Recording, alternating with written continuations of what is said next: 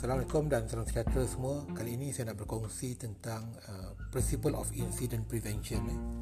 Prinsip-prinsip pencegahan insiden. Uh, bagi mereka yang mengambil kursus SHO, uh, topik ini dibincangkan pada hari yang pertama. Eh. Pada hari yang per- pertama. Baik. Uh, ada enam prinsip pencegahan insiden. Eh. Okay, yang pertama ialah uh, pencegahan insiden merupakan perkara asas bagi pengurusan yang baik. Ia adalah perkara asas bagi pengurusan yang yang baik. Mana-mana syarikat, mana organisasi yang ambil indah tidak indah dalam mencegah insiden, maka sudah pasti ia akan mengalami kerugian. Contoh paling mudah tuan-tuan kalau tuan-tuan tengok dalam kes COVID-19 eh, COVID-19 misalnya, uh, beberapa bulan yang lalu kita dengar kes eh, yang berlaku di Kelang eh, di mana kilang-kilang kilang yang berasaskan pada sarung tangan eh, akibat mereka kurang memberi tumpuan terhadap pengurusan asrama mereka. Maka apa jadi? Banyak kos terpaksa dikeluarkan kerana menguruskan pekerja-pekerja mereka yang terkena jangkitan. Jadi itu yang pertama tuan eh? itu yang pertama. Yang kedua uh, untuk mencegah kemalangan maka ia memerlukan kerjasama dua pihak. Di mana management dan pekerja mesti fully cooperate mesti uh, mesti sepenuhnya bekerjasama kejayaan tidak akan dapat dicapai dengan hanya satu pihak saja yang bertindak satu pihak saja yang berperanan. Jadi prinsip yang kedua management dan worker mesti bekerjasama okey yang ketiga ialah top management must lead in organizing safety. Tuan-tuan eh ini yang ketiga. Di mana kepimpinan atasan mesti berperanan mesti uh, lead mesti menjadi ketua mesti memimpin hari ini tuan-tuan antara kesilapan yang berlaku di mana uh, ia bukan bukan top management yang lead tapi serahkan 100% kepada safety practitioner this is not right eh, safety safety practitioner ni dia ada limitation dia SHO, city manager semua tu ada limitation. Perkara yang paling besar sekali adalah top management must lead the eh, must lead. Dia mesti lead. Eh, tuan-tuan, uh, peribahasa Cina ada menyebut ikan rosak bermula daripada, daripada kepalanya. Jadi jika kepalanya tidak betul, sudah pasti yang lain akan akan akan turut akan turut rosak. Jadi prinsip yang ketiga, top management must lead in organizing safety. Barulah pencegahan insiden itu dapat dibuat dengan baik. So yang keempat ialah mesti ada OSH policy. Eh, mesti ada polisi keselamatan. Kenapa mesti ada polisi keselamatan kerana polisi keselamatan ialah perkara yang pertama eh, perkara yang utama di dalam mana organisasi. Eh, dia perkara yang yang yang paling asas. Bila sebut polisi keselamatan dia menceritakan tentang apa? Tentang intention of management. Bagaimana pihak pengurusan melihat tentang kepentingan tentang kepentingan keselamatan. Jadi kalau dia tidak ada intention maka sudah pasti dia tidak akan menulis statement tersebut statement of policy jadi bagaimana kita nak mengharapkan syarikat mengambil berat tentang keselamatan jadi prinsip yang keempat ialah there must be an OSH policy. Mana-mana organisasi wajib ada OSH policy yang mana ia di, diikuti, ia diamalkan, ia dilaksanakan bermula dari pihak, pihak atasan hinggalah pada pihak bawahan. Yang kelima, eh, prinsip yang kelima, bagi melaksanakan polisi tersebut mesti ada arrangement. Eh. Arrangement di sini ialah mesti ada organisasi dan mesti ada resource. Eh, apa saja polisi, apa saja dasar kalau setakat dasar saja tapi tidak ada arrangement eh, melalui organisasi dan resource ia tidak akan berjaya so tubuhkan organisasi eh, bagaimana nak laksanakan perkara tersebut eh, mungkin melalui satu komiti eh, dan juga kena sediakan resource eh, resource maknanya sumber eh. Resource can be manpower. Resource can be uh, duit. Resource can be masa. Eh? Resource resource can be competency ha, jadi sebuah organisasi mesti memastikan bahawa mereka menyediakan organisation dan juga resource dalam melaksanakan OSH policy.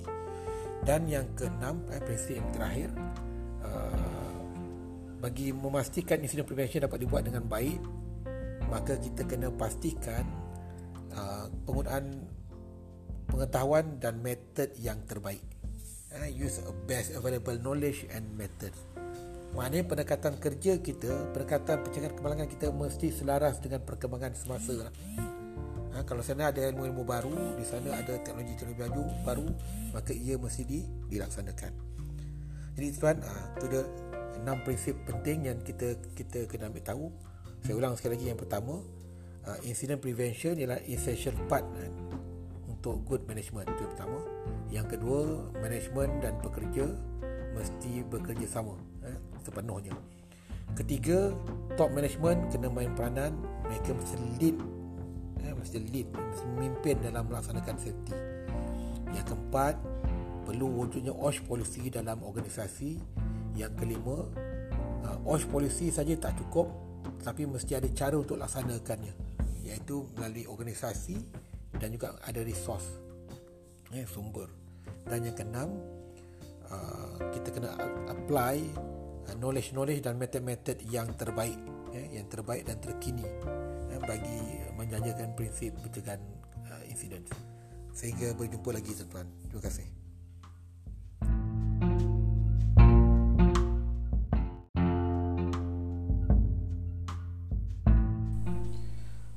Assalamualaikum, salam sejahtera. Temu kita kembali di siri Safety Pod with Cikgu Aziz. Pada hari ini kita nak sambung bincang tentang insiden eh, tentang in, insiden setengah orang kata accident tetapi insiden ni mempunyai frame yang lebih besar eh. scope insiden ni lebih besar eh. bukan saja berkait rapat dengan kemalangan accident tapi juga ia dikaitkan dengan near miss insiden kemalangan nyaris nyaris berlaku kemalangan baik so apa yang dimaksudkan dengan insiden eh? Pertama, bila berlaku sesuatu insiden, kita akan lihat bahawa di sana terdapat urutan peristiwa, sequence of event. Eh, daripada satu dari satu fasa insiden kepada satu fasa yang seterusnya. Eh. From one scene to another scene. Eh. Kalau dalam filem, daripada siri yang pertama kepada siri yang kedua. Eh. Daripada scene yang pertama ke scene yang kedua dan seterusnya. Tapi ianya tidak dijangka dan ianya tidak dirancang. Itu penting.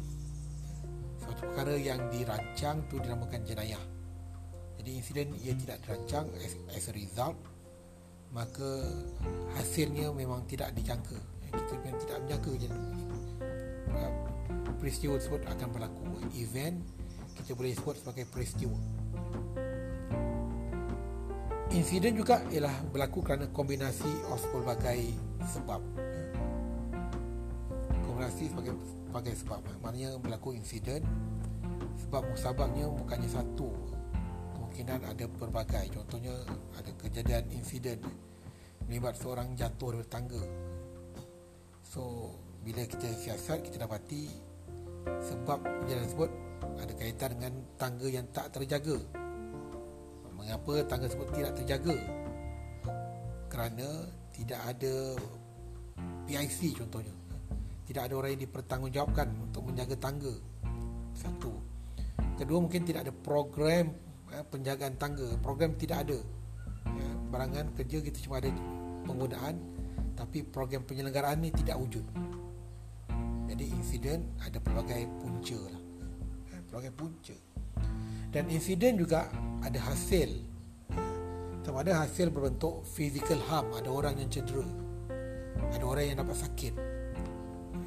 Bekerja sama dengan bahan kimia. Exposed to the chemical. So kemungkinan anggota badan mungkin cedera. Tapi kalau setengah-setengah bahan kimia yang berbahaya terhadap kesihatan maka dia boleh mendatangkan penyakit. Hanya insiden dia ada dia ada result. Dalam bentuk apa? Penyakit ada juga result dia hasilnya dalam bentuk damage to property. Kerosakan harta ben, benda. Dan juga tak kurang juga ada insiden yang berbentuk near miss kemalangan nyaris. Yang nyaris aku nak terjatuh. So itu juga dianggap sebagai near misses. Sorry dianggap sebagai result of accident. Eh? dan satu-satu insiden boleh juga ada pelbagai result. Eh, ada ada individu yang cedera ada berlaku kerosakan harta benda contohnya bila insiden melibatkan kebakaran ada orang yang cedera dan tak kurang juga ada harta benda yang yang yang musnah. Okey. So mengapa mencegah insiden itu penting? Ini sebenarnya ada discussion tentang topik ini. Mengapa mencegah insiden itu sangat-sangat penting?